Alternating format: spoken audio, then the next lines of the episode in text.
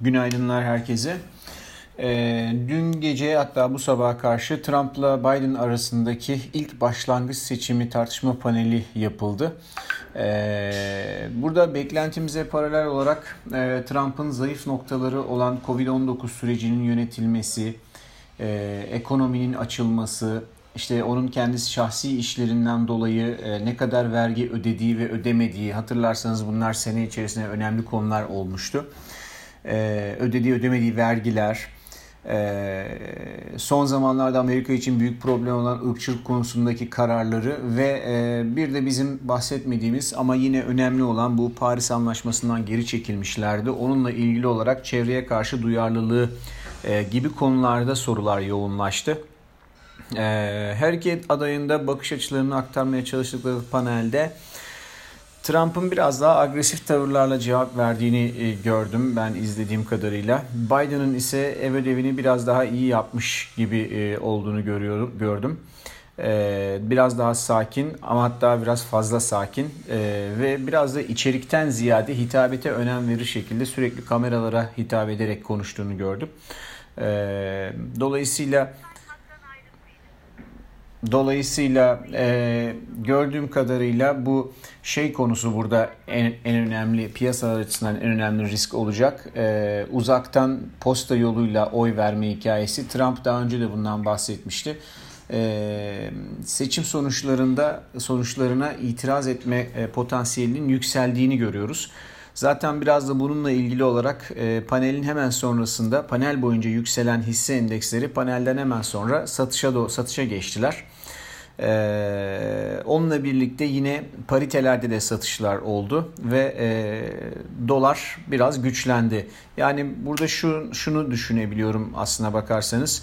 E, seçim zamanı eğer e, gerçekten e, Trump kaybedecek olursa ve seçime itiraz edecek olursa ki potansiyel böyle bir potansiyel taşıyor gibi gözüküyor. Böyle bir durumda piyasanın davranışı hisseleri satmak ve bunun karşılığında da biraz dolara geçmek güvenli liman olarak görünüyor tabi. Biraz dolar almak gibi gözüküyor.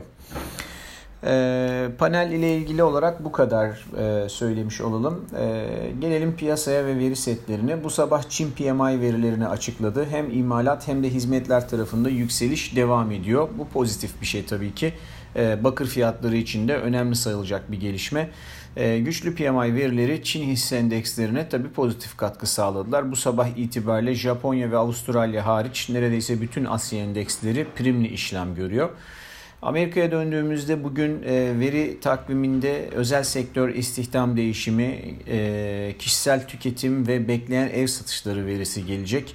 Avrupa'dan ise çeşitli ülkelerin TÜFE verileri açıklanacak. E, dün ayrıca gece gece saatlerinde piyasalarda API petrol stokları açıklandı. E, petrol stokları işte e, kısmi kısmen düşüş kısmen artış göstermiş olsa da e, piyasa burada e, birazcık satmayı tercih etti. Zaten gündüz satış yiyen petrol biraz daha satış gördü. Bugün saat e, Türkiye saatiyle 17.30'da DOE'nin stok verileri gelecek.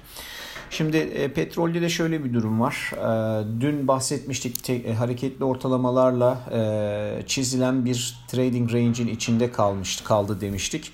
E, dünkü satışla orayı aşağı doğru kırmış vaziyette ve e, muhtemelen önümüzdeki birkaç gün içerisinde belki hafta sonuna kadar olan süreçte e, Eylül ayında görülen en düşük seviyeler olan 36-70-36-50 bölgesine kadar e, sarktığını göreceğiz.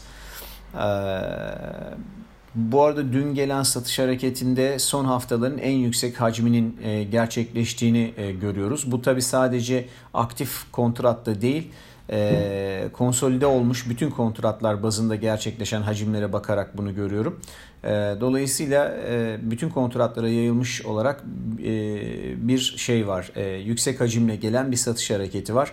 Bu da az önce bahsettiğim satışın devamı yönündeki düşüncemizi biraz destekliyor. Hisse senetleri tarafında e, pazartesi günü YouTube yayınında bahsetmiştik. E, S&P 500 hareketli ortalamalarca belirlenen baskı bölgesine kadar e, yükselir. Oralardan e, geri dönme ihtimali var demiştik. Nasdaq ise biraz daha yukarıdaydı. e, hareketli ortalamanın üzerini gösterirler ve oradan döner demiştik. Şimdilik e, bu dediklerimiz çalışmış gibi gözüküyor. S&P 500 hareketli ortalamaya kadar 100'lük 100 günlük hareketli ortalamaya geldikten sonra bugün vadeli kontratları aşağıda. S&P Nasdaq 100 ise e, yine hareketli ortalamasının üstünü görüp geri gelmeye çalışıyor. Orada ciddi bir boğa tuzağı olmuş olabilir. Çünkü hareketli ortalamayı kırdı deyip almaya kalkanlar vardır mutlaka. E, onlar için biraz daha zor bir zamandayız şu anda. E, satışların devam etmesi halinde endekslerde bir tur daha hisseden çıkış görme eğilimimiz artar. Yani bu şu demek ee, öyle hani bir günlük veya işte e, gün içi volatilde değil. Eğer satış devam ederse buradan bir dönüş geliyor demek olur. Bunun temelindeki de e, temelindeki faktör de e, seçimdeki belirsizlik olarak düşünülür. E, ama eğer olur da herhangi bir nedenle e, bugün e, endeksler artıda kapatırsa yukarı yöne şöyle birkaç seans daha e, zaman vermek gerektiğini düşünmemiz gerekiyor. Gelelim dolar endeksine. Dolar endeksinde e, yine orada e, dün sabah notlarında bahsetmiştim. E, 94 bölgesine kadar geri çekilme olur diye. E, 94'ün hemen altına altına kadar çekildi. E, bu seviyelerin destek olarak çalışmasını bekliyoruz. Eğer e, çalışırsa e, dolar endeksinde yeniden bir yukarı bir hareket görülebilir. Ama dolar endeksine baktığımızda karakteristik olarak e, bu tür dönüşleri e, çok hızlıca yapmadığını görüyoruz. Ortada belirgin bir neden olmadığı zamanlarda.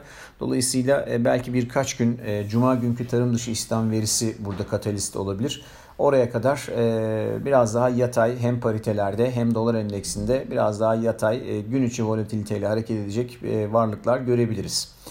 Ee, Euro dolara baktığımızda orada e, bir saatlik grafiklerde aşağı yönlü e, çalışan bir fiyat hareketi görüyoruz ve e, oluşan işlem bandının e-mail notunda paylaştığım grafiğini işlem bandının üst sınırına oldukça yakınız.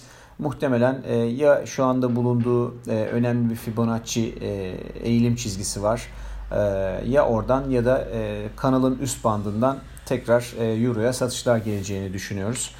E, sterlinde dün paylaştığım şekilde e, yine Euro dolara benzer bir aşağı yönlü e, işlem bandı var. E, o da oralardan sanki aşağı gelecekmiş gibi teknik olarak bir görünüm sergiliyor. En son dün Bakır'da kısa bir teknik görünüm paylaşmıştım. Gelen satışları buradan karşılayabilirler. Önemli bir destek var diye. Gerçekten de oradan karşıladılar yukarı gitti ama bugün endeks future'larındaki satışlarla birlikte e, güçlü Çin verisine rağmen e, Bakır'da da bir dönüş var.